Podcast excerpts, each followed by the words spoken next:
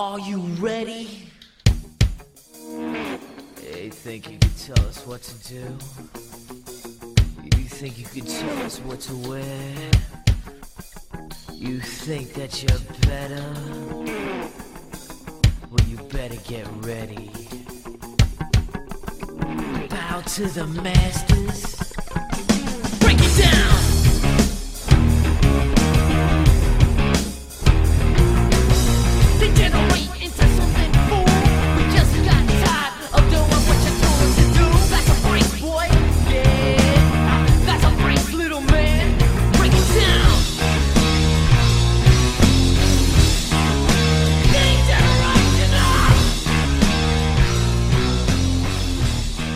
DFS DJ Nation, what is up? What is happening? We are on to week eight. We have another, I think, pretty solid week of uh, of uh, at least another slate uh, that that looks pretty solid right now um, on this week. Uh, got a little bit of value that's opened up. We've got a lot of injuries that have uh, over the last uh, or since last weekend, and then you know some stuff that's out on like especially Tony Pollard week. Uh, look, it looks we could be, be upon us here with Ezekiel Elliott possibly missing, but that being said, uh, as always, we start at the quarterback position. We go position by position here. And at the quarterback position, uh, there's not a lot of uh, you know high priced guys here on this slate. You have Jalen Hurts at 8,300, Kyler Murray at 7,500, but then Dak Prescott at 6,600, Tua at 62, Kirk Cousins at 61, and then Stafford at 6K, and then everybody else is 5K and below this week. So I think this could actually open up some pretty interesting builds with not a lot of high priced quarterbacks on the slate. Obviously, the Chargers and Chiefs are on bye this week. Josh Allen isn't on this slate either. So I think this could open up a lot of value this week um, in terms of uh, getting unique and building. Uh, Maddie, what are you doing at quarterback this week? Yeah, so there's there's three games that really stand out to me uh, from like a game stack position where I want my quarterback to come from, uh, and that is we've got Miami and Detroit. That game opened with like a 49 and a half total, I think, or 50, and it's up to 51 and a half, and it's only a three and a half point spread with Miami being favored. So I have a lot of interest in Tua and a lot of interest in Goff, and I mean they're actually relatively cheap this week. Tua is 6200 and Goff is 50 55 or 56.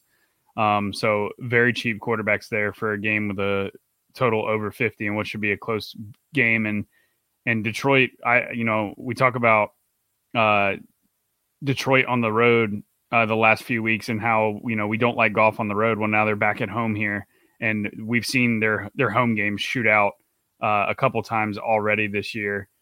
Uh, if we look at uh, pull up Jared Goff's game log and his home games, uh, home game against Seattle uh, three weeks ago, 45 to 48. He's Jared Goff scored 37 DK points. Home game against Washington, 36 to 27. Goff scored for 26 DK points. And week one against Philly, 35 to 38. Goff scored 16. So uh, that's a 45 to 48, 36 27, and 35 38 scores there in Detroit. Um, meanwhile, when they go on the road, uh, they've scored 6 0 and 24 points on the road this year. So uh, you're looking at game totals that go absolutely nuclear when they play in Detroit. And that's because Jared Goff is just a better quarterback when he's not on the road dealing with all those, the crowd noise and, and uh, having to deal with all the play calls via hand signals and all that. So I really like that, that Detroit Miami game, but it's going to be popular. So uh, just figuring out a way to, to be different with that game. So if, you know, if everybody's going to play Tua with Tyreek, maybe you play Tua with Waddle and and Gesicki to be different, or you know maybe you don't play Tua and play the Goff side and and run it back with Mostert and and uh, Tyreek or Mostert and Waddle. You can you can still play that game absolutely. Just you know figure out a way to be creative with with how you're getting exposure to you know the the the lower own pieces of that game because that game can go absolutely nuclear in any different way I mean, Gesicki's been more involved the last two weeks, and we've seen Mostert uh, take over the lead role. So, you know, he's getting 70, 70, 70 to 75% of the snaps there in Miami. So, um, and we know that you can run on Detroit. You know, we've played running backs against Detroit all year.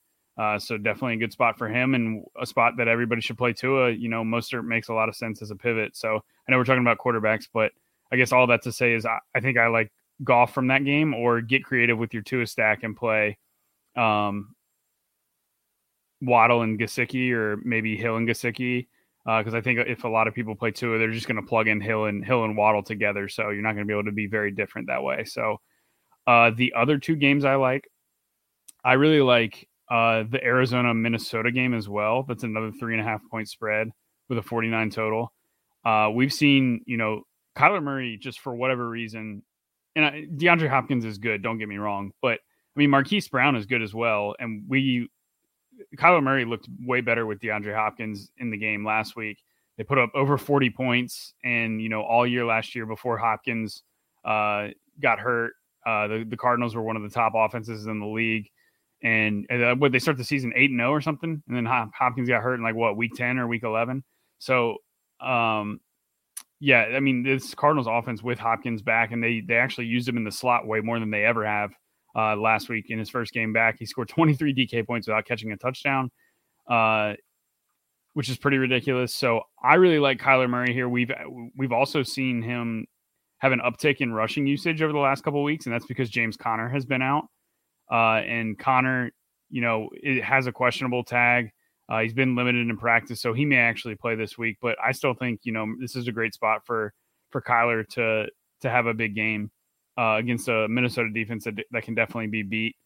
And even on the other side, Kirk Cousins, like he's in a solid spot too. We just saw Andy Dalton absolutely obliterate this Cardinals defense uh, last just last week on Thursday Night Football. So um, Cousins always plays better at home uh, in these one o'clock games, and uh, I really, I just really like this game environment as well. So these are probably my quarterback is probably going to come from this game or the Detroit Miami game, uh, just because the these two I think these are the two games that can go absolutely nuclear this week.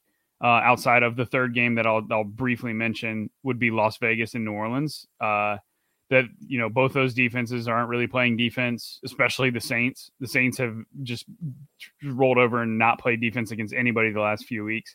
Uh, they're they've been dealing with some injuries, but overall they've just not been very good, uh, especially in New Orleans too, which uh, has been crazy. Usually they have that you know that home field advantage in the Superdome, but um, they've given up a ton of production, and the Saints should be able to score points against Vegas going the other way too. Uh, so you know I like that game a lot. I don't think my quarterback's going to come from there, just because I think both teams can do some weird things like the Saints could involve Taysom Hill and he could score, you know, two touchdowns, which obviously you're not going to play him, but he can take away from, you know, Andy Dalton scoring touchdowns.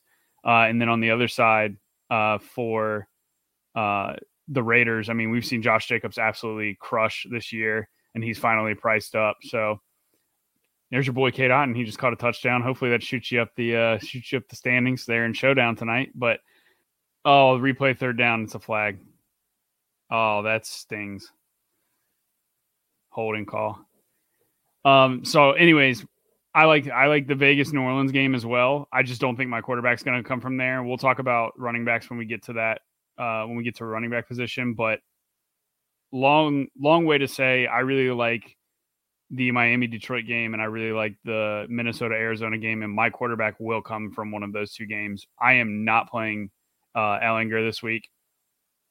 I know he's only 4K and he opens up a lot, and I know he a- ran for a ridiculous amount of yards and t- or touchdowns in college. Not not a ton of yards, but yeah, I think 15 rushing touchdowns over his junior and senior year uh, at Texas. So definitely has mobility. We saw him absolutely crush in the preseason, and Washington is is a spot that you can you know throw the ball against, but that total was already low. It was in the low 40s before the Matt, Matt Ryan news came out, and it's dropped down into the 30s now. And the Colts are still favored. So I mean, Vegas is is not really writing off the Colts offense uh, because they were you know favored with Matt Ryan starting, and now they're favored still with uh, Ehlinger starting, and that's probably more of a byproduct of t- Taylor Heinicke being the starting QB on the other side for Washington, even though he just beat Aaron Rodgers. So. Um, I think that that game is just going to be a sl- really slow, ugly game, and I just don't want my quarterback to come from that. When I think we could have potentially Miami and Detroit, Minnesota and the Viking, or Minnesota and Arizona, and Vegas and the Saints that could all realistically could could, could combine for seventy to eighty points. Uh, so I I'm going to stack up my passing attacks from one of those three games uh, and that is the way I am going to let the cookie crumble this week.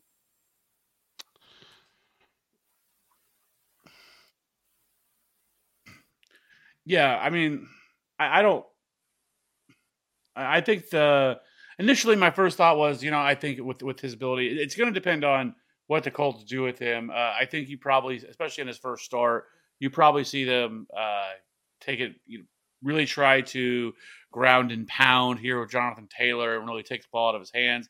Uh, if if you know, I think there's a way he could get there, but uh, like you said, I think it's just a little bit too thin. This game looks really gross uh, on the surface. I actually think if you want to pay down at a quarterback who has actually played very very well each of the last three weeks, and it is against a very good defense, but that is Justin Fields. I think if you want to get different at fifty two hundred dollars, uh, he has over the last three games. Uh, he has 82 rushing yards last week against the Patriots, 88 rushing yards against the Washington Commanders, and then um, and right now he's had at least uh, eight or more carries in every single game this year. And they're starting to get a little bit more creative with them and how they utilize. And they talked about last week after last week's game that they've kind of stolen some pages out of the Ravens playbook and how you know be able to get him some design runs. And so, and like I said, he is only uh, fifty two hundred dollars this week, and he is uh, last week is coming off his best game of the year, scoring twenty four DK points. Again, obviously the the the Cowboys defense is uh, very good. They're number one in pass DVOA. But I think there's a scenario here where you could see him eclipse, you know, get close to that 100 yard marker. And, you know, I, I don't think he's going to throw the ball a ton. He's probably looking at 20, 25 attempts, probably somewhere in that range, because they really haven't trusted him to throw the ball a ton. I mean, even in games where they've been trailing, uh, they still don't throw the ball. But if you're wanting to pay down at a quarterback position, I think Justin Fields is, is a spot you could go to. Um, you know, I, I, think you know if he can get you 20 DK points at fifty two hundred dollars, uh, I think you're doing well. And I don't think you actually have to pair him with anybody. I think if you want to play him naked, I think that is a spot you could go to um, if you're wanting to pay down at quarterback this week. But you know, the, the, the other spots, uh, I definitely agree. Um, the, the games that look like the best games this week are for sure the ones that you mentioned. Uh, the the Raiders and Saints game um, has the the biggest movement we've seen. It opened up at 43 and a half. It's all the way up to 49 and a half, uh, six plus uh, point uh, increase there. And then uh, the other game that you mentioned, the, the, the Dolphins and Lions game, opened at a 50. It's up to 51 and a half. And the same for the the Vikings game, opened up at 47 and a half and up to 49. And all of these all of these teams are right here in the top five or six of implied point totals this week.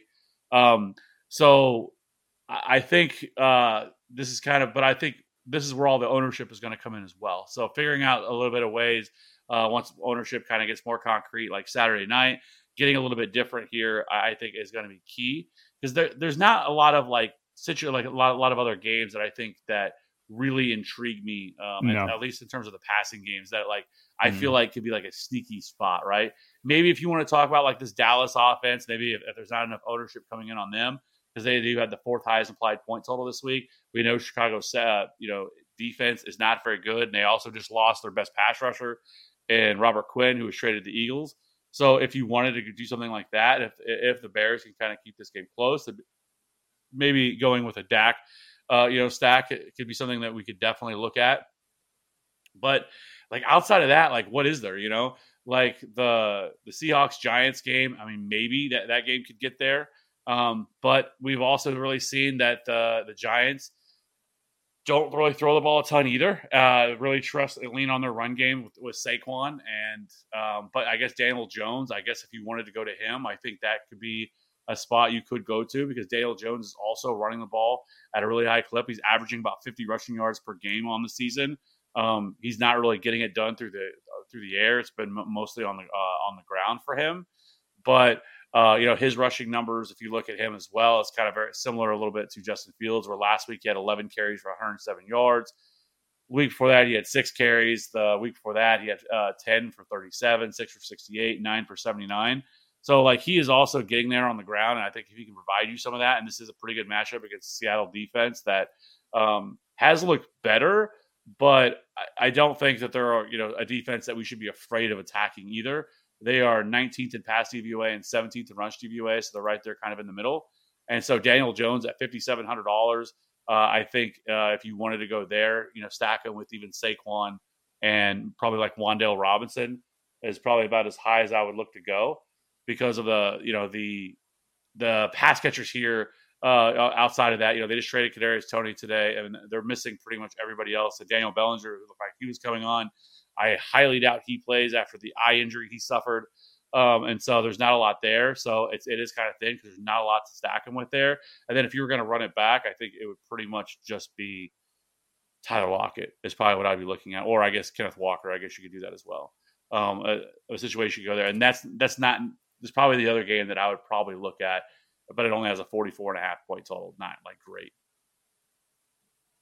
Yeah, I totally agree. And and DFS doesn't have to be hard, right? Like last week, I mean, we had probably. I mean, Josh Allen wasn't on the main slate, right? Because they had a they had a bye.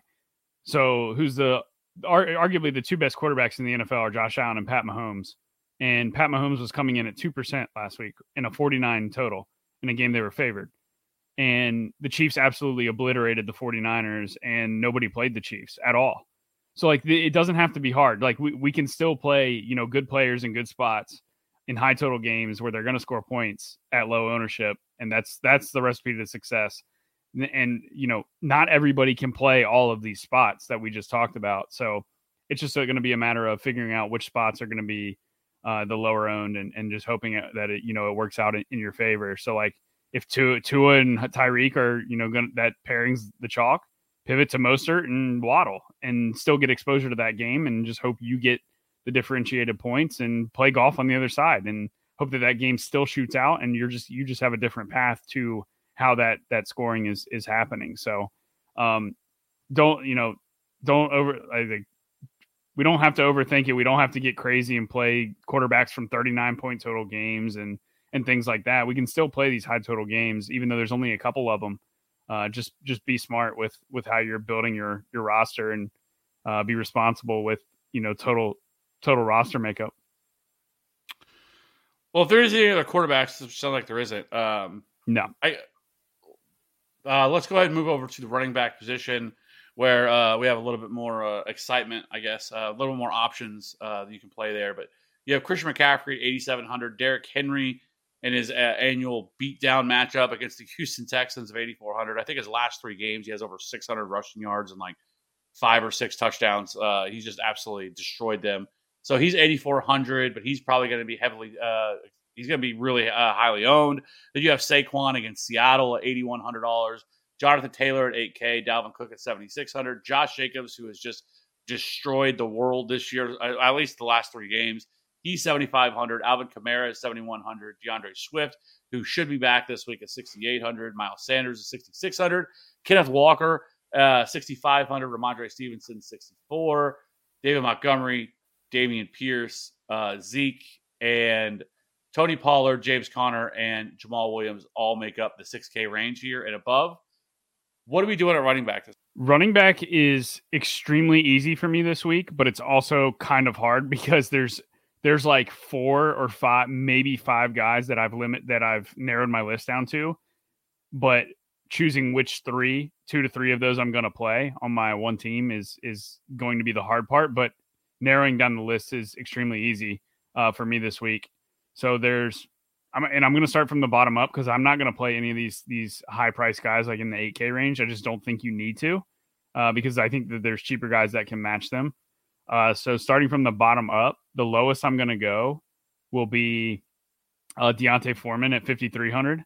Uh, he gets a matchup with Atlanta. Atlanta just does not play defense, uh, especially against the rush. Uh, they've been pretty much bad at defending everything uh, this year, but um, 29th in, in, in adjusted line yards, 22nd in second level yards allowed, and we just saw Foreman uh, run for over 100 yards last week. And uh, Chuba, I, I, haven't seen an update on him, but I know he's questionable. And obviously, they traded McCaffrey, so Foreman legit could get 25 plus carries and see five targets here in this game. So uh, for 5,300, I just think that's ridiculously too cheap.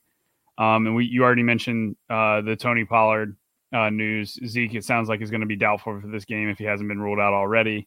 Uh, so Tony Pollard at 6,100 against a, a Chicago defense uh, that ranks 22nd in adjusted line yards, 17th in second level yards. That's a spot, you know, in, in Pollard's lone start that he's had in, in all the way back in 2020, he only had 12 carries, but he scored two rushing touchdowns and saw nine targets. Uh, so he is going to be heavily involved. He's going to be on the field pretty much for every snap. Um, we've seen, you know, the talent that that he has and the the production he can have in a limited role, and now he finally gets a full blown uh, workhorse role here, which he absolutely can handle. So uh, I absolutely love Pollard in this matchup. Nine and a half point favorite in a home game against Chicago. You have to like that a lot for him.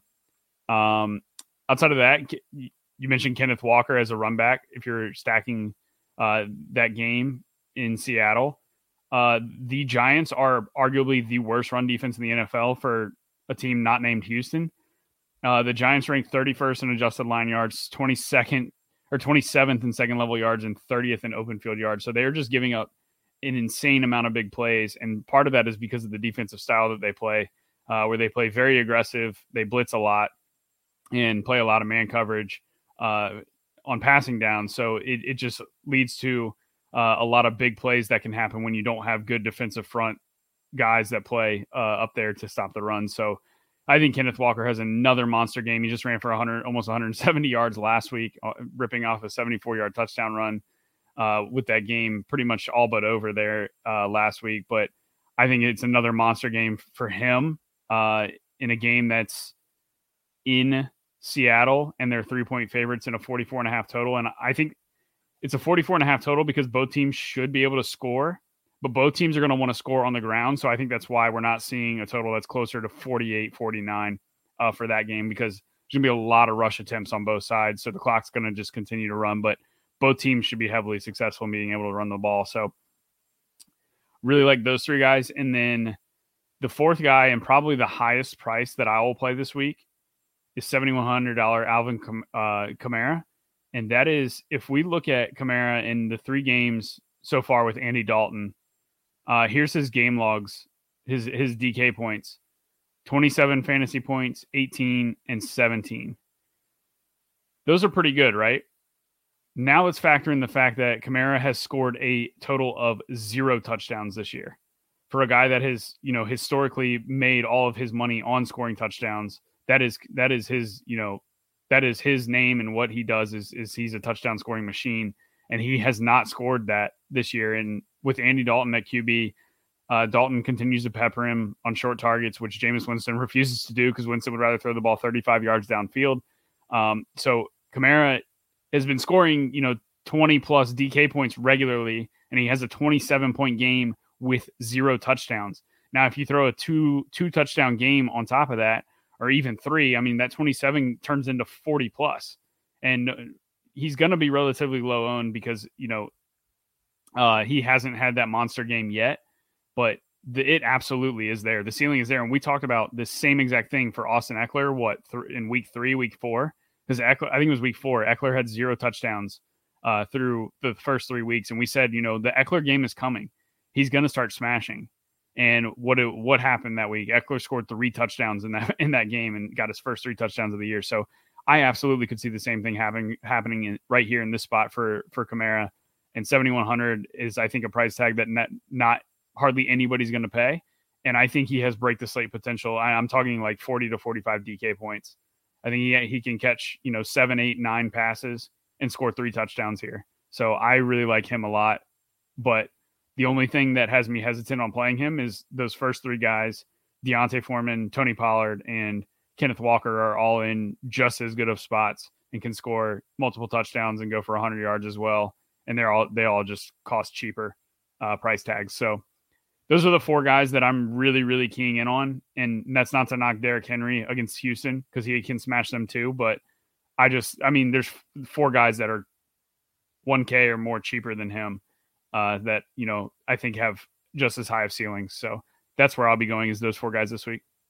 The the issue is is uh, that we've seen so far this year is uh, chalk just continues to hit um, every single week, right? Like fading, especially the, the running back position. Yes, has uh, been uh, a grave mistake for the most part this year. Like all the guys that just have been the most obvious plays just have hit and they they haven't uh, failed, and so you know, like Derrick Henry, like I mentioned, like he just absolutely annihilated the Houston Texans. And everything lines up for this to be a great matchup. The Houston Texans are terrible against opposing running backs. They allow the most uh, DK points to opposing running backs so far on the year, and uh, they've just been terrible. And so, you know, against opposing running backs, we know exactly what the, Titans are going to do uh, to them. They're just going to run the football, especially with Ryan Tannehill banged up and being questionable all week.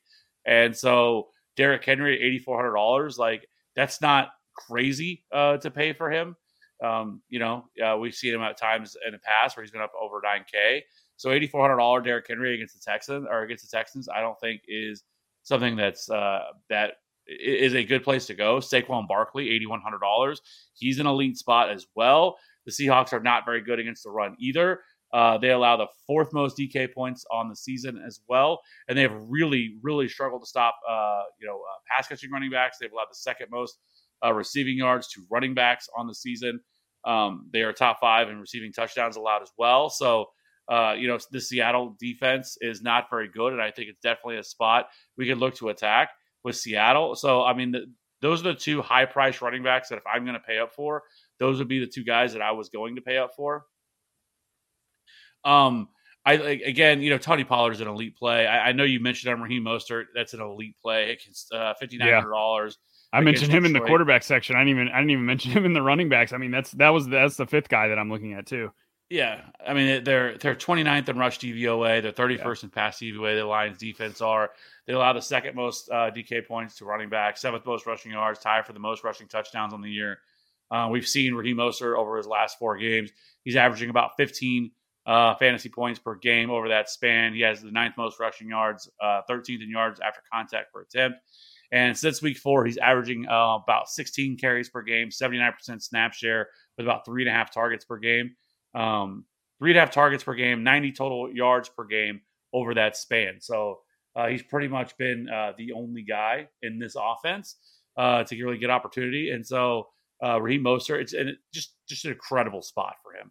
The only way I could see uh, this getting uh, where he doesn't really pay off would be if the Lions were able to uh, build up a quick and early lead, and maybe they they are able to run the ball as much as they want. But that's about the only spot or only way.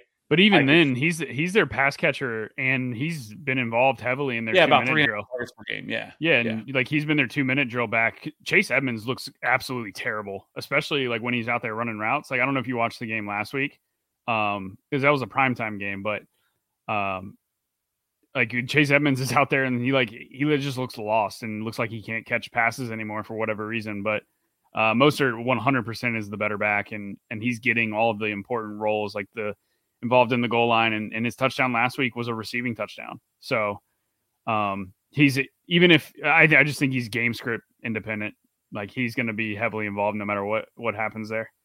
No, I yeah, I mean you're probably right. Um, I definitely don't, don't hate it. Um, I also think Rhamondre Stevenson at sixty four hundred dollars. Uh, I think is uh, also uh, somewhere we could we could look at this week as well. Um, even last week with uh, Damien Harris returning, he still was the um, was the workhorse in this backfield. Uh, he, he, he ran most of our routes over the last four weeks. Um, he is sixth among all running backs in targets. He's also has the sixth most rushing yards. Uh, he ranks 10th in yards after contact per attempt, 21st in avoided tackles per attempt. He's also ranks top five uh, carries inside the five over that same span. The Jets have been okay against the run. They're 14th in rush DVOA, but they have allowed the ninth most rushing touchdowns and the 18th most rushing yards on the year. So this is definitely a matchup that you could definitely see them exploit. Um, and so Rhamondre Stevenson, especially in the fact that he's going to be involved in the passing game as well, uh, he's getting a lot of goal line work, and I'm not really all that as concerned with Damien Harris. He's still only sixty four hundred dollars. It feels like he should be more expensive than that for the volume and the work that he's getting, especially like I said in the, in the passing game. Saw eight targets last week, but he's seen five or more targets in every in every single game. You have to go way back to week two, the last uh, that before that before when he didn't, and so he has scored at least 20 DK points in four of the last five games that he's played in. So I think this is a really good matchup for Rhamondre Stevenson at only $6,400. I think he is going to be a nice leverage off of probably what's going to be Kenneth Walker, who's probably going to be um, probably carry some uh, some decent ownership. And then after that, I think D'Andre Swift is also pretty interesting in that same game that we're talking about with the Miami Dolphins. I don't know how many people are going to want to go to him. He continually has missed time uh, this year with an injury. Everybody thought he was going to return last week. He didn't, um, but he is. Uh, looks like he is ready to go. He is practicing in full so far every day this week. He's only played in three games this year, but we know the elite usage that he can bring. He's terrific in the passing game. He's really game script dependent. He's still sixty eight hundred dollars. Again, I think this is a uh, could be nice leverage off of like a Josh Jacobs at seventy five hundred. That's a little bit more expensive, or even an Alvin Kamara, and that's that, that's really close to him as well. So I think D'Andre Swift against Miami.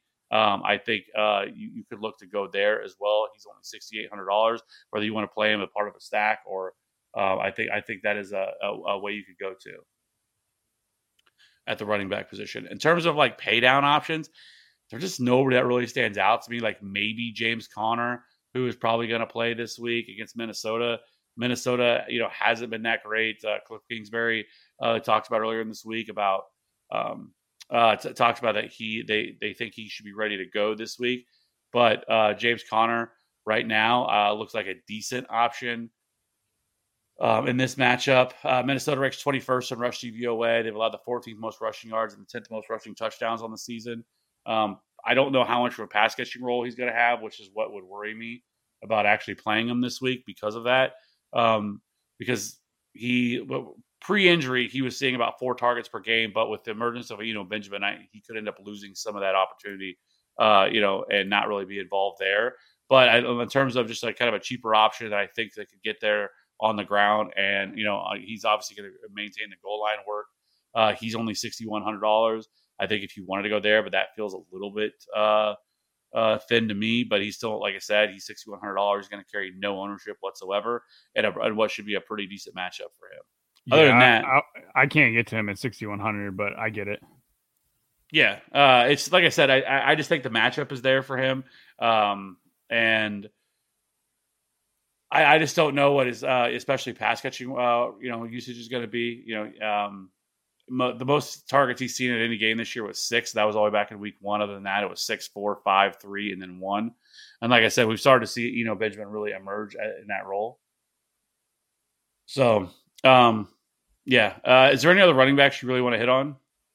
No, I'm I'm good with my five. All right. So, well, uh, just just for since uh, you know we talked for a bit, who who are those five that you that you're looking to play again this week? Uh, Kamara is the highest I'm going. Then going down from there, Walker, Pollard, Mostert, D'Onta Foreman.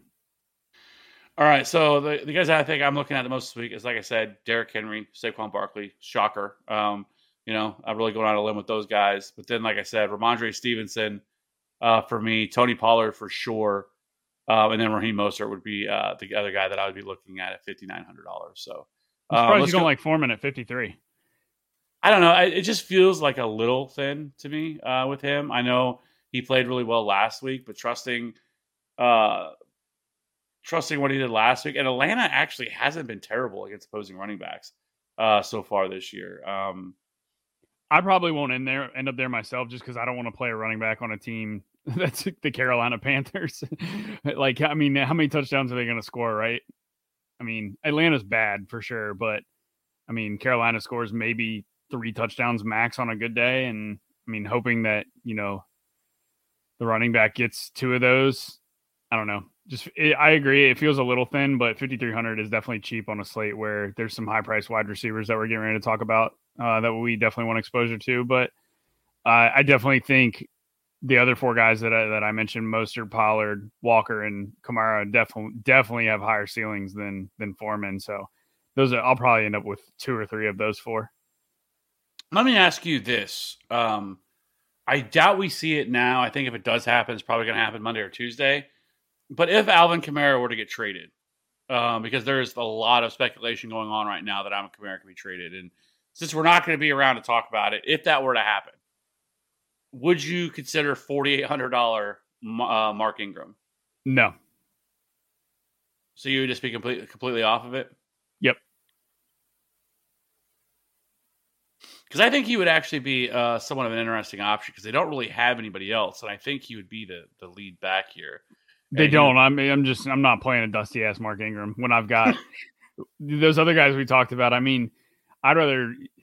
I mean, like I've got five guys I like, and that's excluding Derrick Henry against the Houston Texans, and that's excluding Saquon Barkley against Seattle. Like I just I just don't think it's a week. We've got five, six, seven guys that can absolutely break the slate.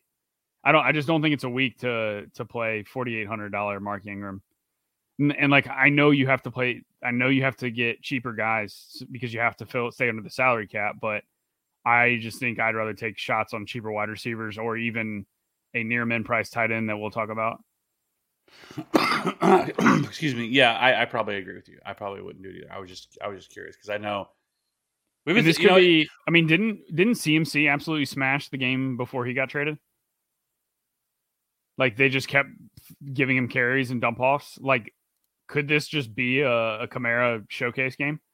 Uh, he scored twenty. Uh, CMC scored twenty two point eight the week before he got traded. So it wasn't bad. He had thirteen carries. He was also eight targets. Yeah, so twenty one opportunities. But yeah, I mean, if if the Saints are looking to trade Kamara, this, I mean, well, one, they don't want him to get hurt, but two, I mean, the flip side of that is it, it could be a showcase game where, you know, give him some touchdowns and make it maybe that fourth rounder turns into a third rounder or something. I will say too something that should be mentioned uh, for that Raiders game that could go under the radar is Oh, Uh, Hankins getting traded. yes, Yes, uh, yes, yes. I, for, I that was- completely forgot to mention that, but Yeah. that was one of the first things that got me on Kamara. Yeah, and he is uh, the Raiders' highest grade. He's been the the Raiders' uh, best run defender uh, this Mhm. entire year. So losing him could also uh, be. Uh, That's big near good. the goal line. Really big near the goal line. Yeah. So, So I'm playing Kamara for his pass catching role, not near the goal line, and then I'm playing him for two to three touchdown upside when they get down there.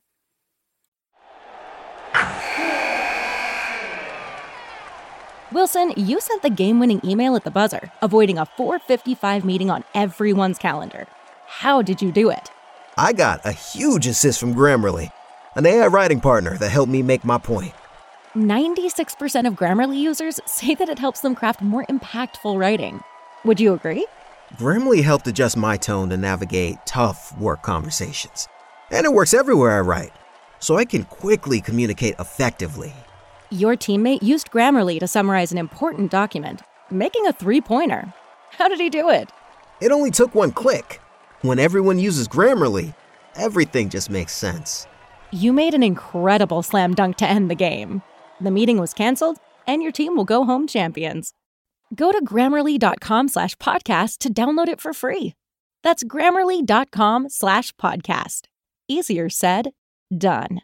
What's the easiest choice you can make? Window instead of middle seat? Picking a vendor who sends a great gift basket? Outsourcing business tasks you hate? What about selling with Shopify? Whether you're selling a little or a lot, Shopify helps you do your thing, however you cha-ching. Shopify is the global commerce platform that helps you sell at every stage of your business. From the launch your online shop stage to the first real life store stage, all the way to the did we just hit a million orders stage. Shopify's there to help you grow. Whether you're selling scented soap or offering outdoor outfits, Shopify helps you sell. Wherever and whatever you're selling, Shopify's got you covered. Sign up for a $1 per month trial period at shopify.com slash try. Go to shopify.com slash try now to grow your business, no matter what stage you're in. Shopify.com slash try.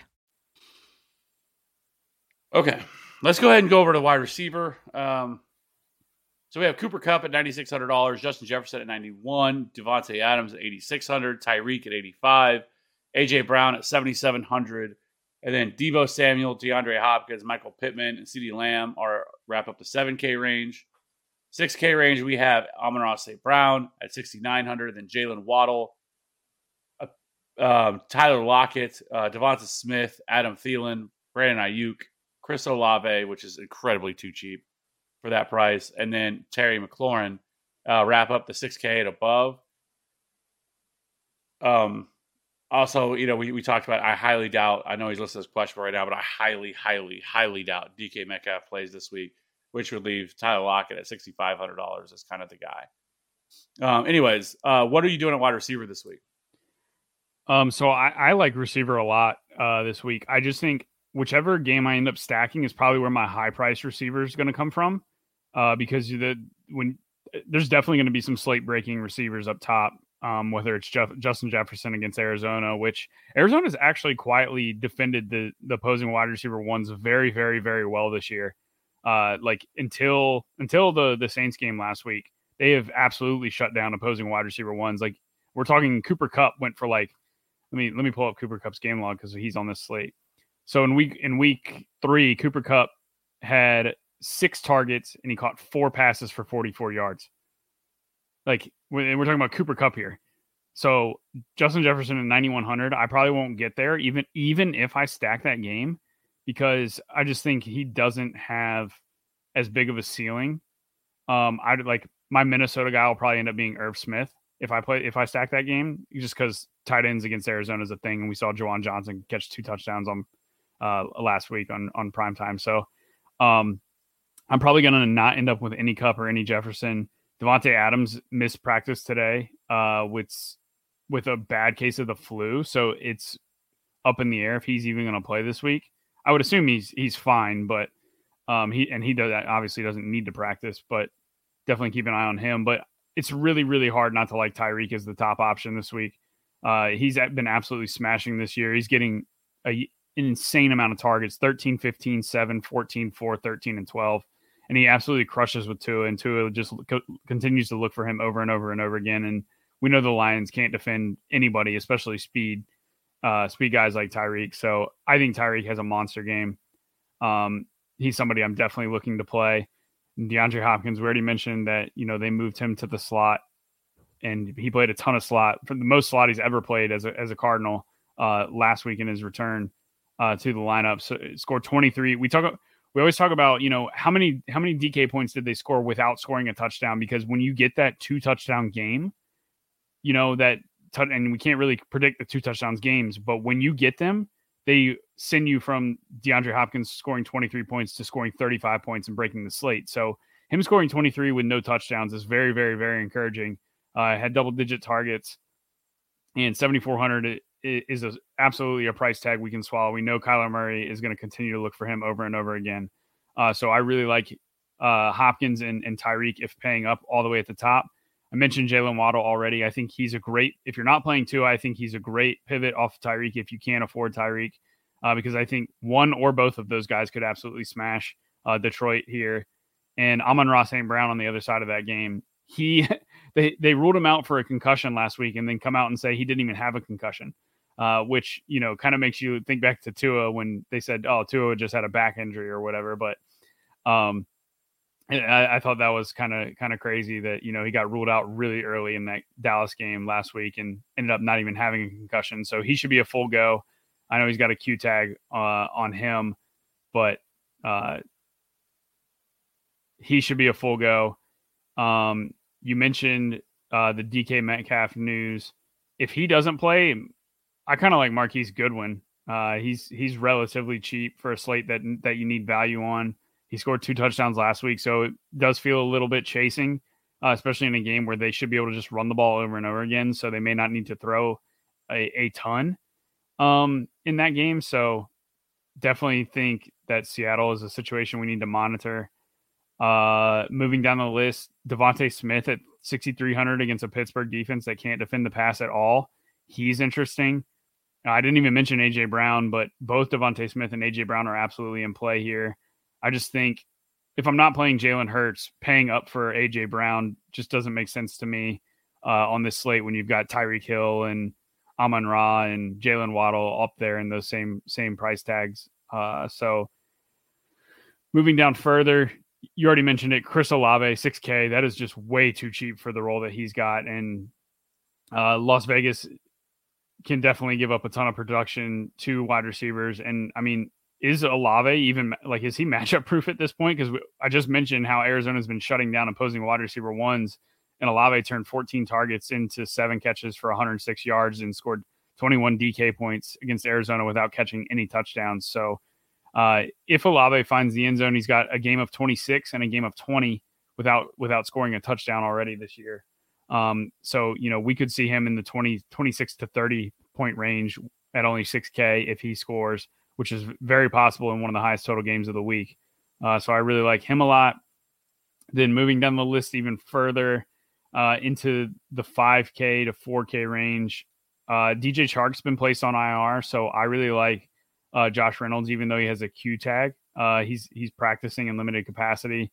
Uh, he's questionable, but he's a guy that Jared Goff really trusts uh, and should be the number two behind Amon Ra. And with them getting D'Andre Swift back as well, that offense should just be more efficient as a whole.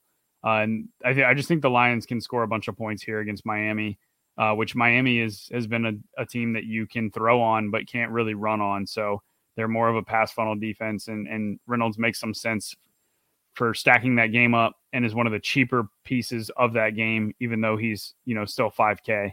Uh, so he's very interesting.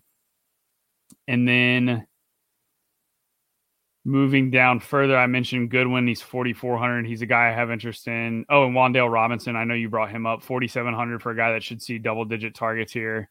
Uh, finally saw a bigger workload last week. Saw eight targets, turned six of them into fi- into 50 yards. He's got 13 and 11 DK points in back to back games. Uh, and and has played in limited capacity, but should continue to see his snaps go up. So I really like him. Uh, and then if Nico Collins is out, Phillip Dorsett is somebody that's interesting at Nearman price. I'm not sure I'm going to get there. He's 3,200. Uh, but that Nico Collins role has been rather interesting, and we saw Dorsett essentially just stepped right into it uh, and filled in for him and caught a caught a touchdown last week. Had a couple catches for over 40 yards and a score. So 3,200 for a guy that's playing in a game where Houston should be trailing uh, against Tennessee, which Tennessee is we know is a is a, a defense you can you can definitely throw on. Uh, I definitely don't hate that for 3200, but that's not somebody that I'm just like, you know, just jamming in and saying, "Oh, he's the best value play of the slate" because he's not. Um, I just think he's he's rather interesting. So, curious to hear your thoughts and if you have any other cheap wide receivers that you like. You know, I think there's a, a, a few guys. You know, actually, Nico Collins himself would have been interesting, but I don't think he's going to play. He hasn't practiced at all this week. Um, so I, I, don't think that he is actually he will play. I think somebody like a, a Tyquan Thornton could actually be um, kind of a, an interesting uh, name to to take a look at uh, this week um, at his price uh, right now. Um, uh, he is thirty eight hundred dollars against the Jets. Uh, you know, he saw five targets last game. He's he's seen five or five or more targets each of the last two weeks. Um, obviously, last week wasn't that great, but that Patriots offense, outside of like two drives, uh, did not look very good whatsoever. But he did see 21.3 DK points. They, you know, gave him a couple uh, carries and all that kind of stuff. But I think they, they, and they seem to look for him, especially once they get down inside the, the red zone. Um, he is a super dynamic guy. So, you know, if you want to get a little, uh, you know, play him at $3,800, I think we could definitely you could look at something like that.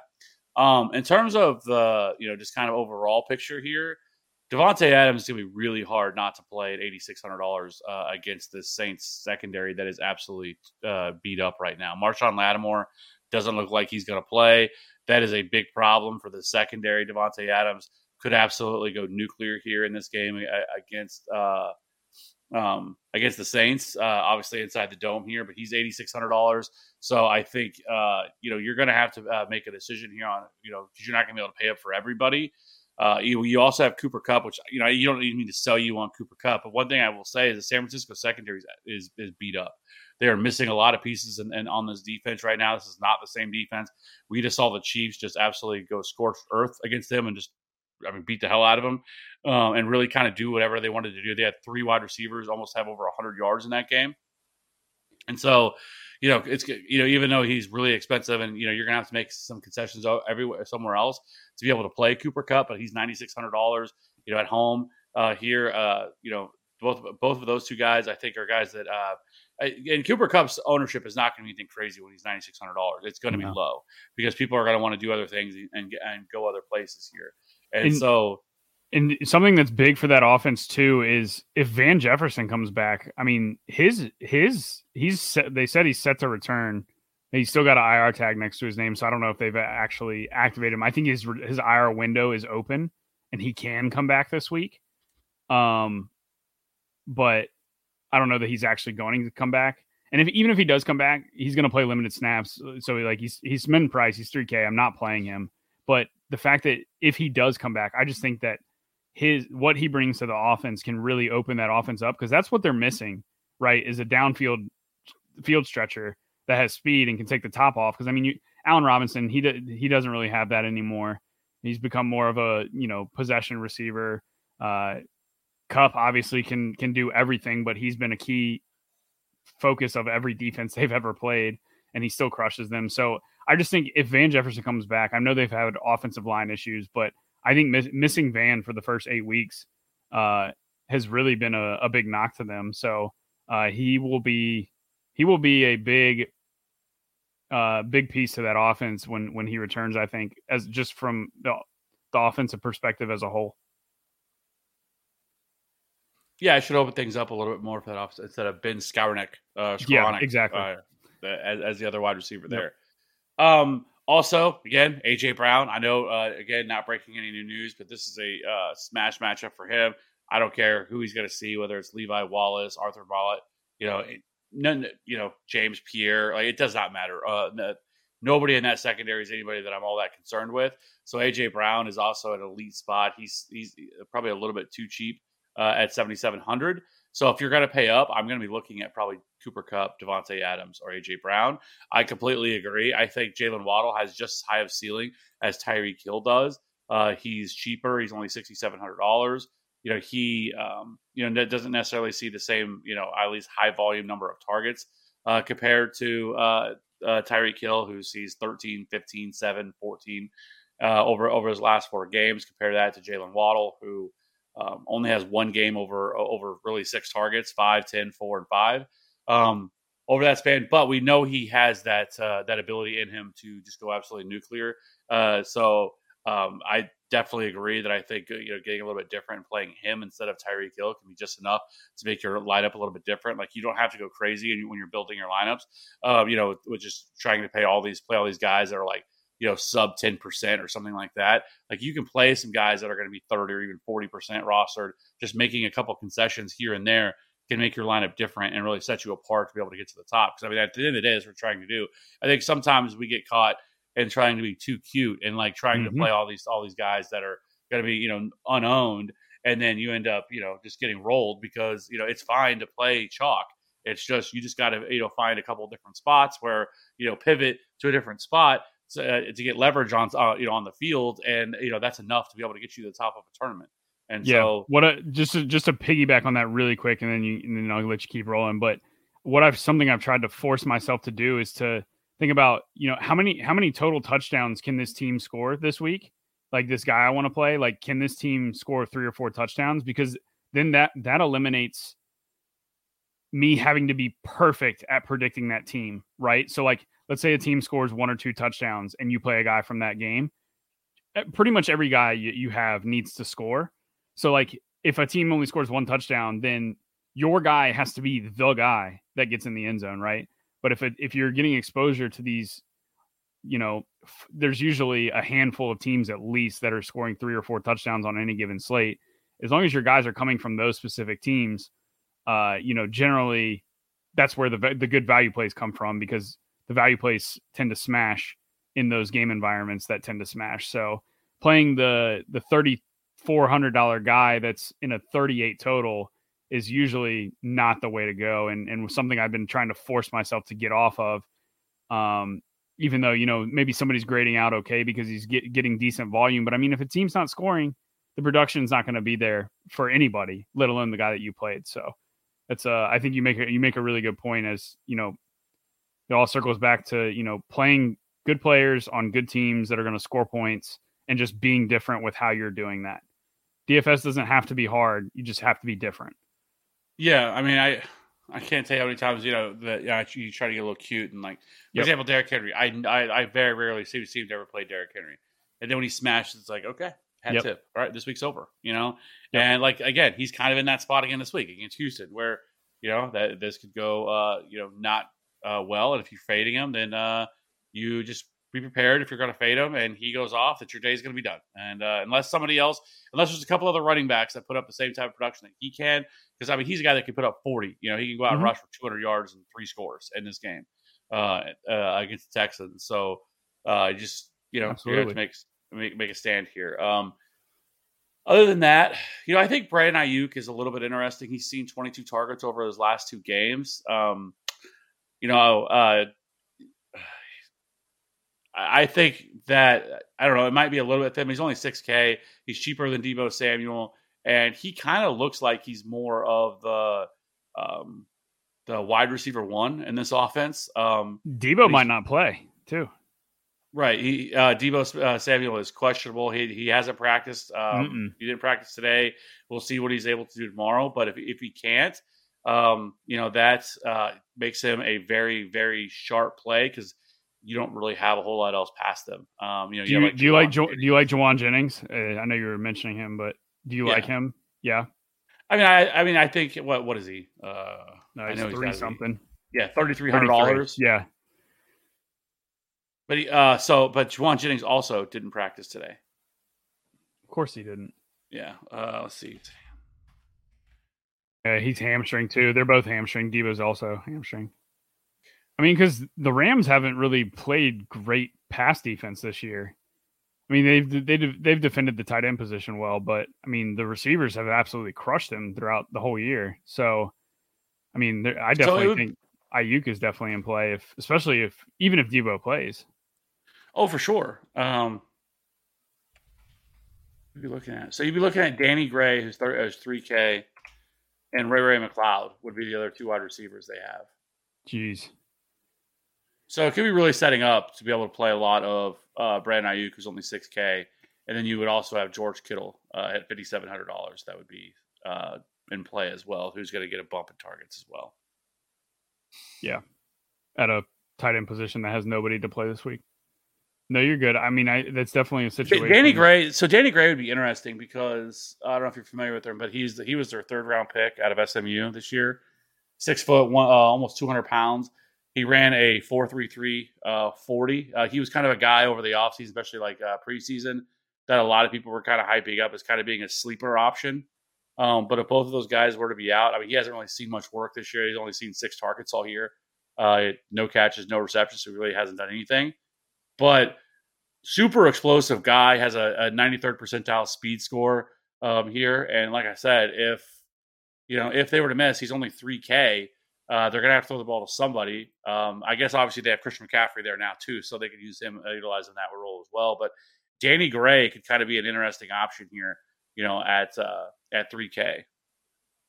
So we've got I'm pulling up the I'm pulling up last year's game logs. There was one game that Deebo missed last year. They lost 30 to 23 to Seattle. Jimmy G threw the ball 30 times. They ran it 22 times. Uh, Mitchell had three targets. Kittle had 12 targets, nine catches, 181 yards, and two scores in the game Deebo missed last year. Uh, outside of that, Aiyuk had six targets, three catches, 55 yards, no touchdowns. And Sherfield had five targets, two catches for 16 yards. Jauan Jennings had one target, one catch, eight yards. So they really just said this is going to be a George Kittle game. Now, granted, it was against Seattle, so that's that is a tight end, you know, heavy spot where you want to target tight ends against that defensive scheme. But I mean, last year when Deebo missed the game, that's the only game we have of Deebo missing a game last year. Uh, George Kittle had 12 targets, and the next highest was Aiyuk with six. So I think it's a definitely a spot where you just pick one of the guys. Like I wouldn't play both Aiyuk and Jennings or Kittle and Jennings or Aiyuk and Kittle. I would just pick one and hope that you know that's the guy that that they're going to utilize. Um, the only the only knock against Kittle is the Rams rank really good against tight ends this year, so Yeah, but I mean, I kind of feel like he's sort of matchup proof too. he is Um, when he gets when he gets volume, he absolutely is. yeah, I mean, What's he done? I'm just curious what he did against the Rams in the past. Uh, last year, seven targets, five catches, 50 yards, and a score. Seven targets, five catches, 10 yards, and no scores. So they, I mean, 14 targets in two games against them. Um, So before we jump over to the tight end position, let's. I just want to hit on a few, a couple more guys, and then we can uh, move over uh, and keep this thing moving here. Um, kind of got off track a little bit, but I do think Wan'Dale Robinson, who's forty seven hundred dollars, he is definitely in play. Like I said, they lost Kadarius Toney, they traded him away. It, I don't know. Maybe Kenny Golladay plays, maybe he doesn't. Who really cares? Because uh, he's terrible. But um, Darius Slayton, I also think uh, in that same offense, both of those guys are sub five K um, I think have some appeal here, especially if they were to get a behind it all and have to throw the ball a little bit more. But both of those guys, we saw Darius Slayton. Uh, he's had six or more targets in two of the last and two of the last three games where he has scored 13.9 and 14.8 DK points. And then Wan'Dale Robinson is a guy that they just seem to try to get the ball in his hands. He now looks like the kind of locked in wide receiver one here for this team. He saw eight targets last week against Jacksonville. So I think both of those guys who are sub 5K uh, I, are two spots that I think that I'm I, that I really like. I think both of them are in play here. Um, I wanted to say Parris Campbell, who saw who's been seeing a ridiculous amount of targets, but I just don't know what the hell to expect now with with Sam Ehlinger out there. Mm. Everything's going to change. Who he mm-hmm. targets. Mm-hmm. I mean, so I, I don't. I'm not going to be chasing that at forty five hundred dollars. I was going to have some interest before that, but now I just don't think. I'm not really playing any Colts this week. You know, I, the the one case I think you could make for is Michael Pittman, um, because I mean, Washington. Listen, we want to attack Washington through the air. Washington's run defense is really good. Their pass defense is terrible. Their pass defense has been completely suspect this year. They are in the bottom half of pass DVOA. They're in the bottom half of fantasy points allowed to opposing wide receivers this year. And what we typically see with young quarterbacks is they they will just feed one target, right? They will just lock on to that one guy. And who's that one guy for this team? It's probably Michael Pittman, right? He's seventy two hundred dollars. I think a lot of people are going to feel the same way. He's right around a lot of these other these other pass catchers here. Um, he may be viewed as being priced up, but I mean, it's possible he could see 15 targets in this game, especially if they were to fall behind it all. I know they're kind of favorite here in this game, and you're probably right. This is two teams that are probably going to try to run the ball and kind of play slow paced, uh, uh, slow paced game. But if he makes a couple of mistakes, he turns the ball over a couple of times here early on this game, and you know he's forced to you know open up this offense that to throw the ball. Michael Pittman could see a massive amount of targets here. There's not a lot else. Obviously, Alec Pierce, but then Parris Campbell. But those aren't guys that you're that they're going to be target hogs like Michael Pittman can. So you know, if you wanted to go with somebody like that, Michael Pittman at seventy two hundred dollars, I think uh, could be a spot that he's going to be uh, probably virtually unknown. I don't think anybody's going to want to play him uh, with the situation that you have going on here with this offense. But uh, I think you could do that. And then, you know, you mentioned it, but Chris Olave uh, is 1000% play. He's just incredibly too cheap. I mean, he's at what point? I saw somebody tweet this. I can't remember who it was earlier today, but at what point do we start lumping him into the Justin Jefferson, Ja'Marr Chase rookie year crowd? He already like, is. He's like he's like he has to be right. Fifty or sixty receiving yards behind Ja'Marr Chase of where he was at his rookie year. Right yeah, and so like it, just think about would you play Ja'Marr Chase at 6K and would you play Justin Jefferson at 6K? Like that's I know it's it's tough to think about a rookie at 6K, right? But I mean that's just that's just what he is and what his role is and his upside. It's like it's it just 6K just feels too cheap for him. And really, the only thing that's really uh, that's kind of not I don't want to say held him back, but that's that's that's limited his ceiling a little bit has just been touchdowns because he does have two and he has scored two in the last three weeks, but week four and week five he did miss a week, but like that's that's really been the only thing because I mean he's seeing an incredible amount of targets, and we're talking about looks like Jarvis Landry, Michael Thomas, looks like both those guys are going to be missing once again, and so it really kind of it becomes pretty thin, and he's going to see a ton of targets, and so he saw 14 last week against Arizona. But we've seen now, uh, you know, three games, three of his last five games, he's seen double digit targets, and this looks like another game where that could definitely happen. So it's hard not to love, uh, at, at the, even if he's going to be chalky at 6K, it's really hard to get away from that. And so, you know, uh, you know, like I said, I, I, do think somebody like Brandon Aiyuk is in play. I already talked about that. Uh, but Chris Olave is going to be so hard to get away from because it's such an elite spot, and he's so mispriced of, of where he should be. Swimsuit? Check. Sunscreen? Check. Phone charger? Check.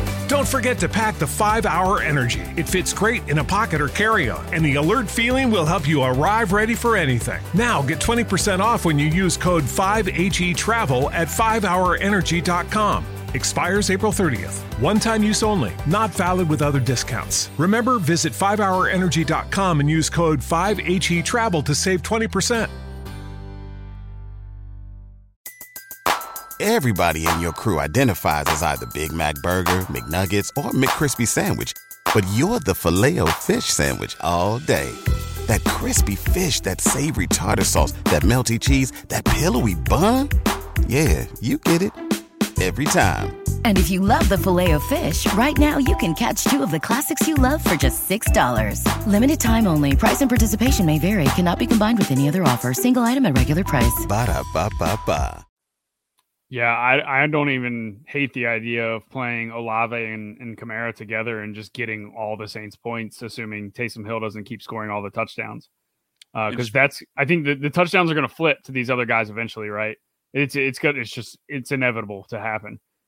Um, so just play uh, Andy Dalton, uh, Kamara, and uh, Chris Olave. Run it back with Davante Adams. You could absolutely, or you don't even need to play Dalton. You can just play Adams with with Kamara and, and Olave, and then play, you know, run like a cheap line stack, like run Goff with Josh Reynolds and Amon Ra, and then run it run it back on the other side with Gesicki or something cheap or Mostert like that that doesn't really break the bank and that's a seems like a team that you you could maybe be able to fit um but yeah i i definitely think that you could definitely get exposure to the the expensive guys in in the vegas saints game and then get your cheap stack like stack up another game for cheap uh which would probably end up being miami detroit because they're that's probably the cheapest of the of the between minnesota and arizona minnesota if you're stacking minnesota and arizona you have to spend up for those guys because that's other outside of Irv Smith. I mean, DeAndre Hopkins is really the only Cardinal you want to play. Uh,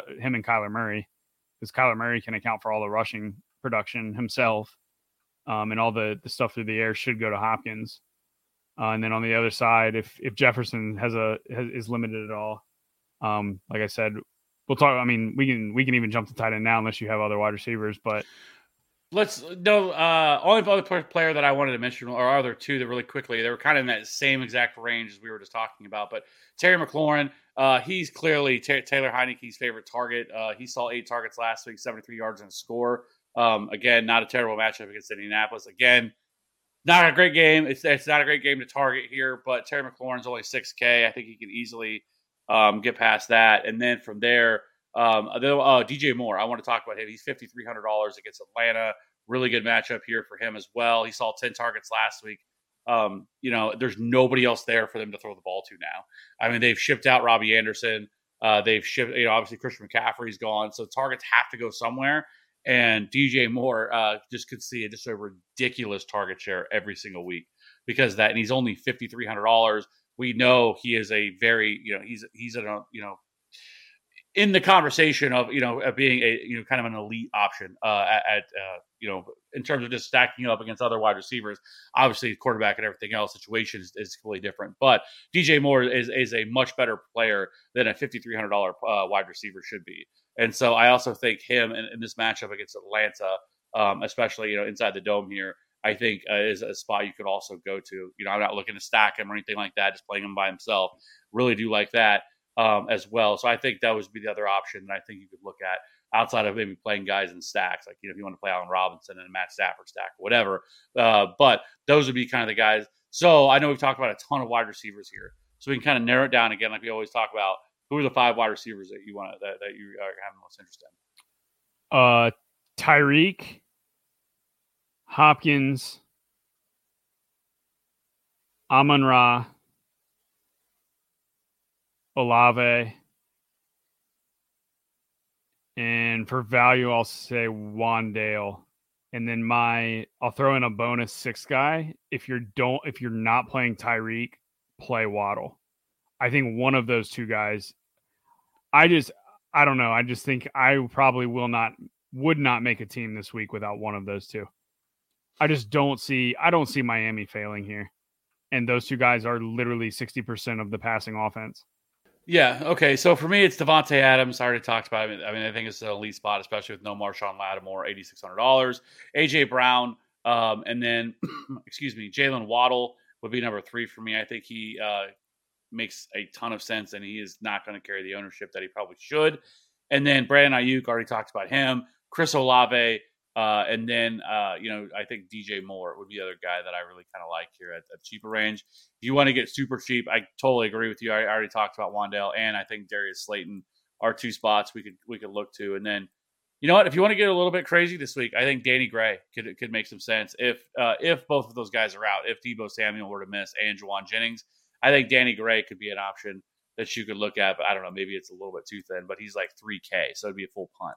Um, anyways, let's go ahead and jump over to the tight end position here so we can get this thing wrapped up. Uh, George Kittle's fifty seven hundred dollars. Darren Waller sounds like he could actually return. He, uh, he was another limited participant this week.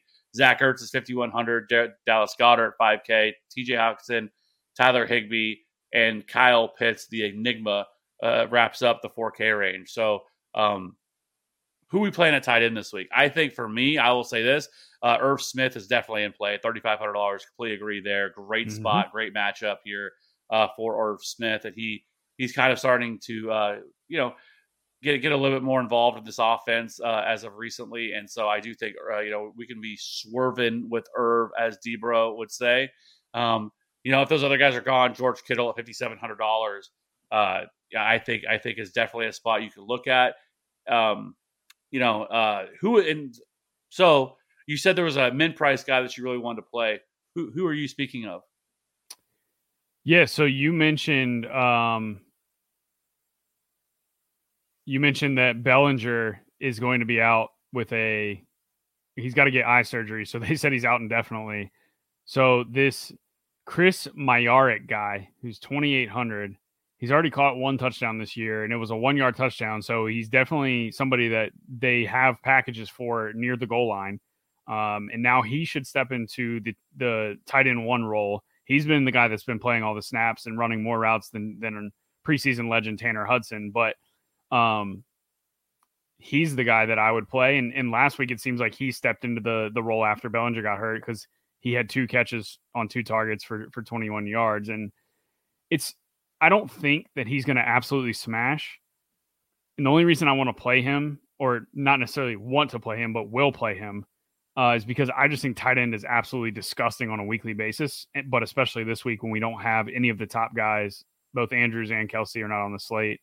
Um, George Kittle's at 5,700. He's absolutely in play if Deebo misses. It's just the Rams have locked down tight ends uh, all year long.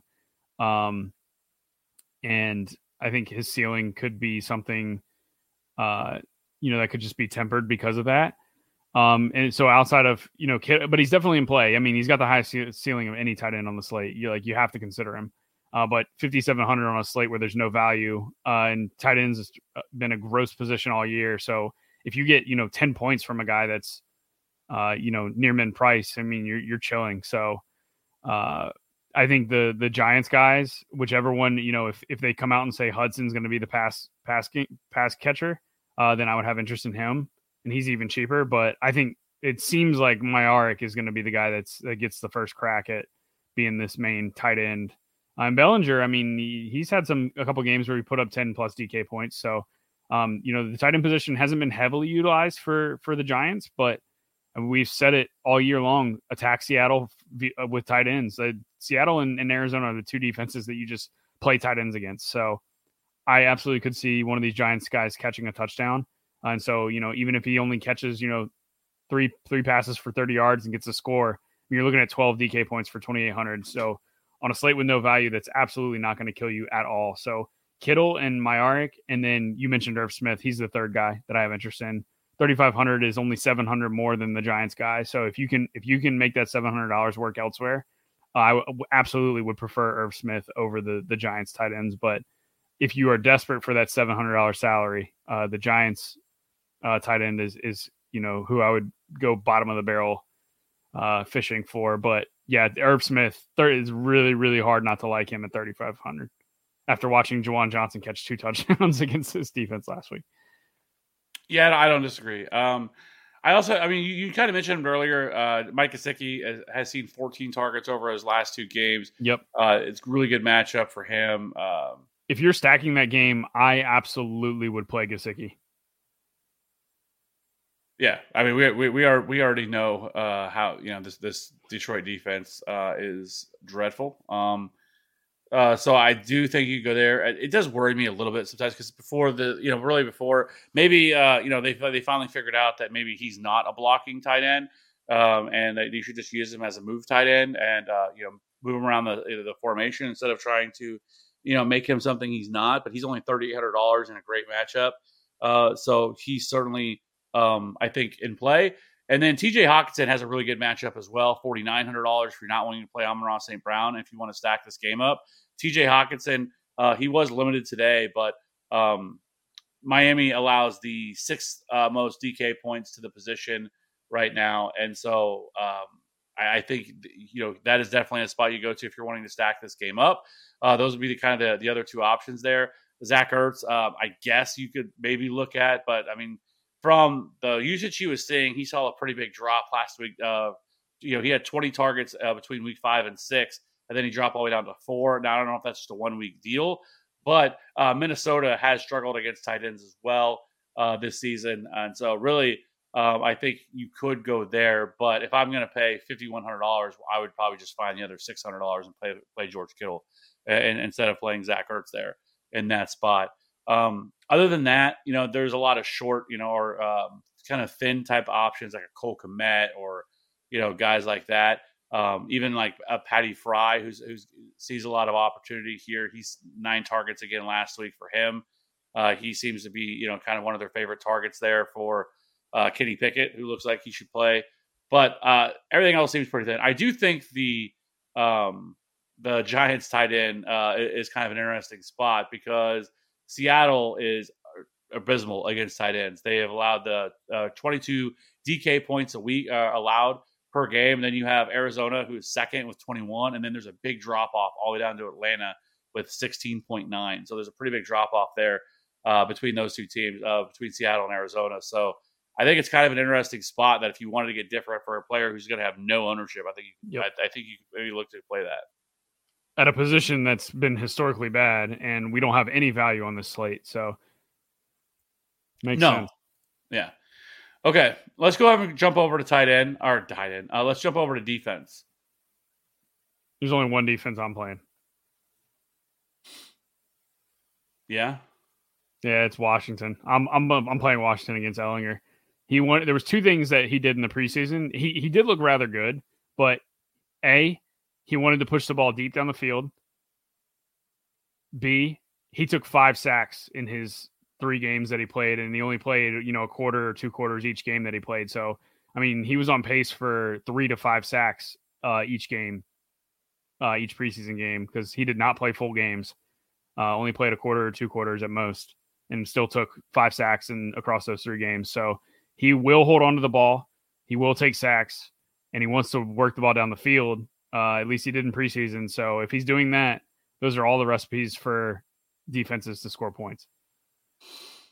Yeah. I mean, I'm, there's nothing to argue with me here for that. I also They're going to be high owned, but I don't, I really don't care. Right. Uh, I also think the Rams I, uh, is kind of uh, intriguing as well. Jimmy Garoppolo, especially if you get um, if you get Yeah. if you're able to get pressure on him, uh, And you if can no Deebo. yeah, twenty seven hundred dollars.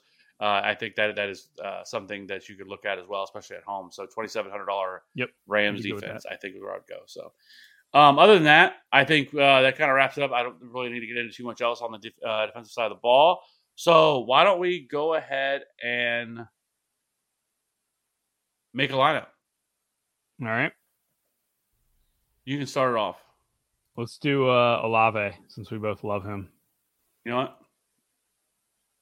Fuck it. I'm gonna go uh, Andy Dalton. All right. Then play Kamara. And you can play your boy. Davante Adams. So we need a running back. We have 45, 60 remaining. Okay. I'll give us some salary with Commanders D. Commanders. Okay, so that breaks up to 5K per position. We have we need a running back, wide receiver, a tight end, and a flex. Let's. I'm gonna go with Irv Smith. Okay. Uh, Tony Pollard. Okay, so we need a wide receiver and a flex. Fifty three hundred dollars remaining. Oh, there's a there's a there's a perfect one. We can go Mostert in the flex and Wan'Dale at wide receiver. Fits like a glove. Yeah, it does actually. And they, they get you exposure to Miami. I think fading Miami completely is probably a death wish. Yeah, so all right, so we'll go ahead and lock this one in. We got Andy Dalton, Alvin Kamara, Tony Pollard, Chris Olave, Davante Adams, Wan'Dale Robinson, Irv Smith, Raheem Mostert, and the Commanders D at defense with no money left remaining. We're gonna lock that one in. I like that team. I do too. It's I mean it's got high upside if that Vegas New Orleans game shoots out, and it should be the lowest of the three big games. And we've got Mostert, which should be the lowest owned piece of Miami too. So Yeah. high upside spots, low ownership. All right. Before we wrap this up, I promised Tam in our chat that was over here that we would answer. She had a question. She's still new to DFS. Why stack? Still learning. So when you stack, that le- it forces you to get less things correct on a slate. So let's say hypothetically you don't stack, right? You play QB without wide receivers, um, and you play every wide receiver and tight end you have is from an individual team.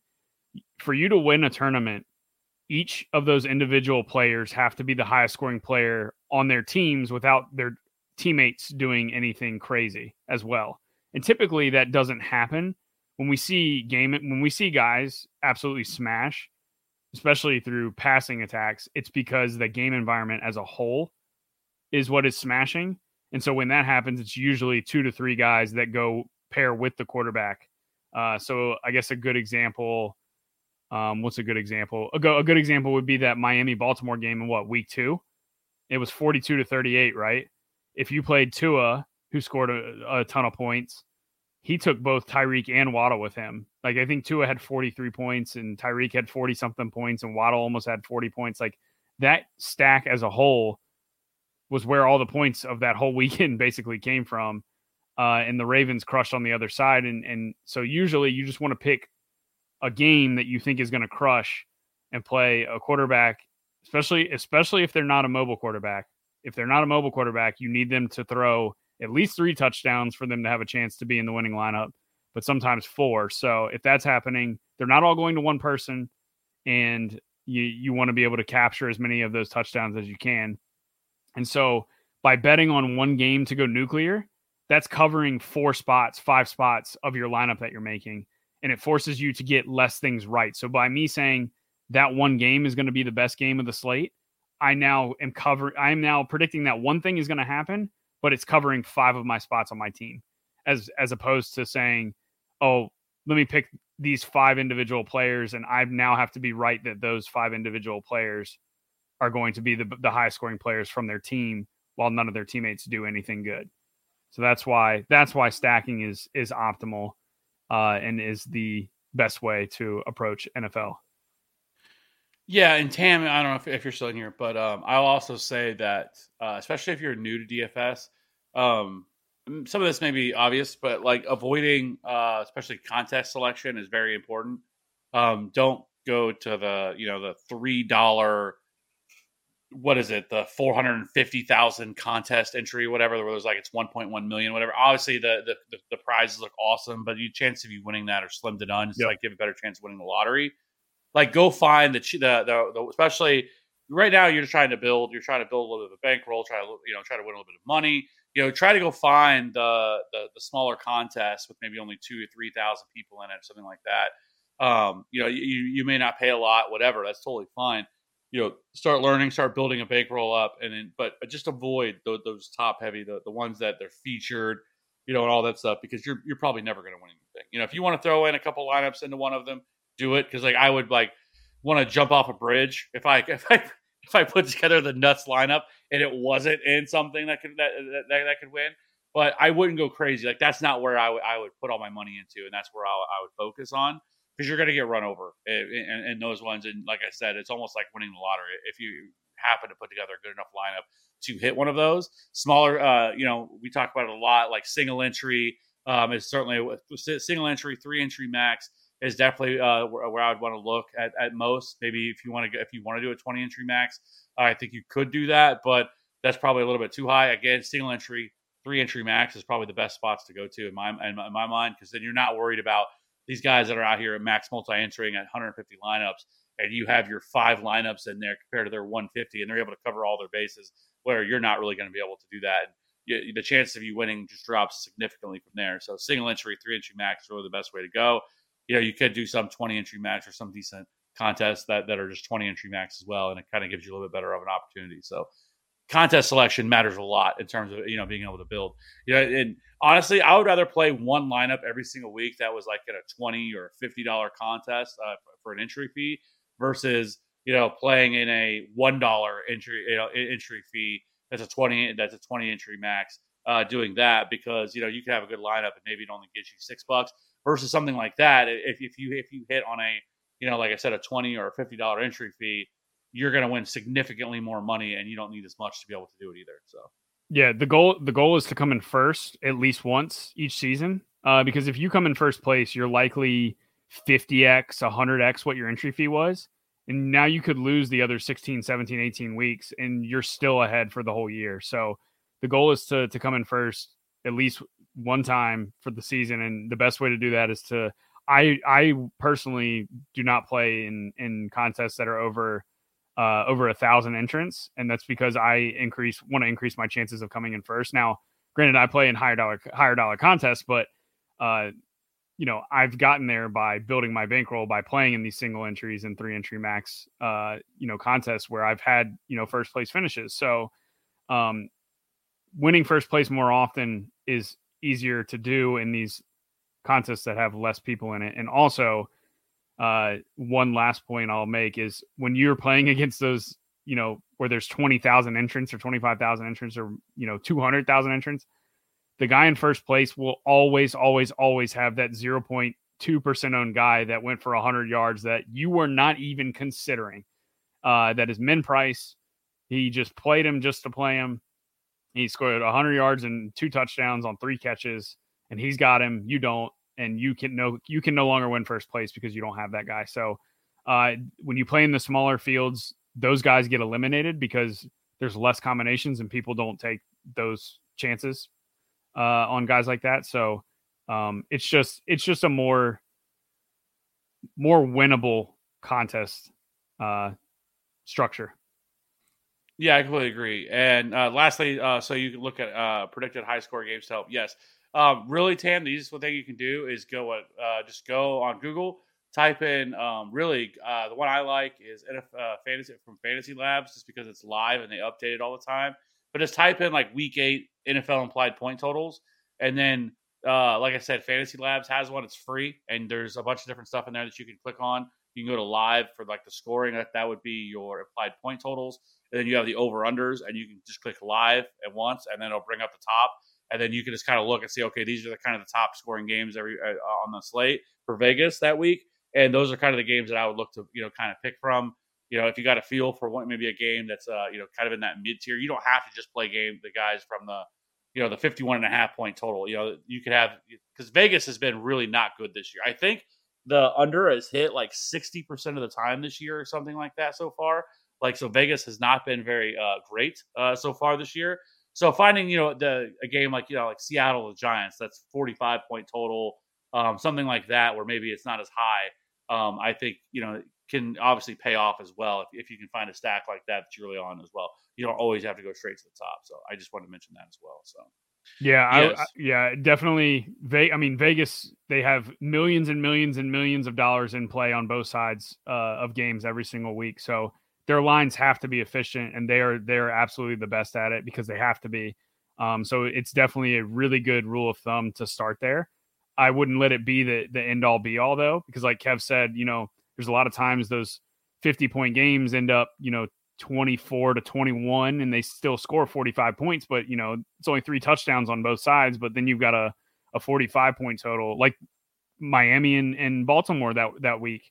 There was, I think, one game or two games that had a higher total than them, but with all the firepower on on that off that on both offenses, I think it was like a 45 total, and nobody played that game. And it's like when I look back at it, I'm thinking to myself, why didn't I play that game? Right? Because nobody was on that game, but it's a game that could have exploded on both sides of the ball, and it did. It was 40, 42 to 38. So you want to just try to identify, you know, which games have a chance to go quote unquote nuclear that week, and you know try to try to pick one of those games that that you like the most, or if there's a game like last week, Kev really liked the Chiefs uh, against San Francisco, a banged up San Francisco defense, and the Chiefs were coming in at two percent owned, and it's like, why don't you just play Patrick Mahomes when he's two percent owned, and Travis Kelce when he's two percent owned, and Juju Smith Schuster attached to Patrick Mahomes when nobody's playing the Chiefs at all, and that ended up being and M- Mecole Hardman, same thing, scored three touchdowns. Like those are just, it's just getting getting yourself exposed to game environments that other people aren't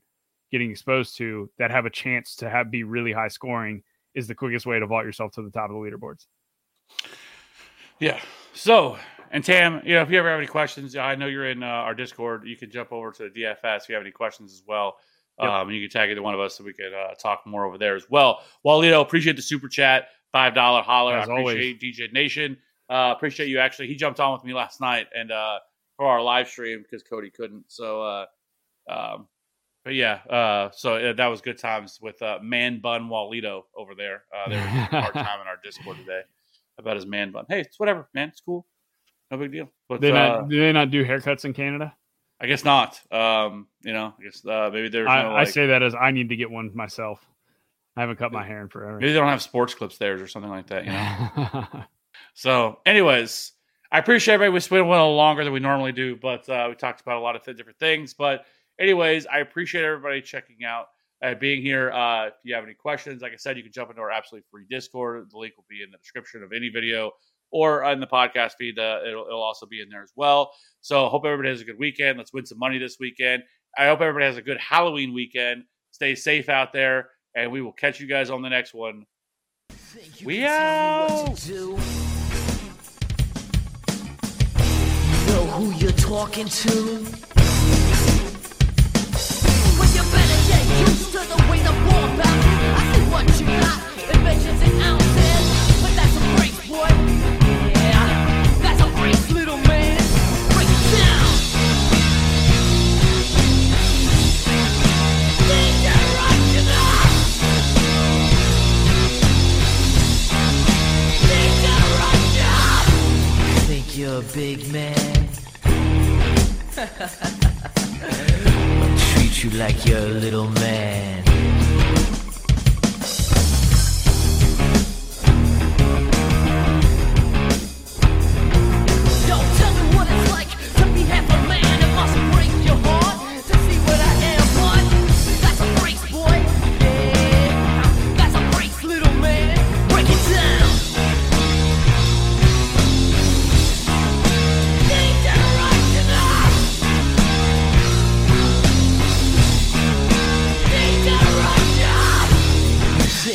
Tell me what to do? You know who you're talking to?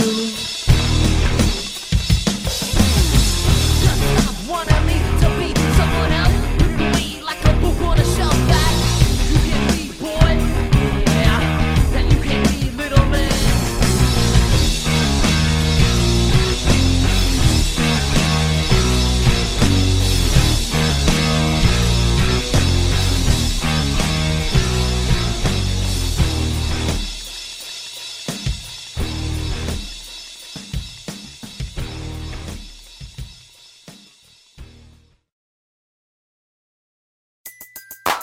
Everybody in your crew identifies as either Big Mac Burger, McNuggets, or McCrispy Sandwich. But you're the filet fish Sandwich all day. That crispy fish, that savory tartar sauce, that melty cheese, that pillowy bun. Yeah, you get it. Every time.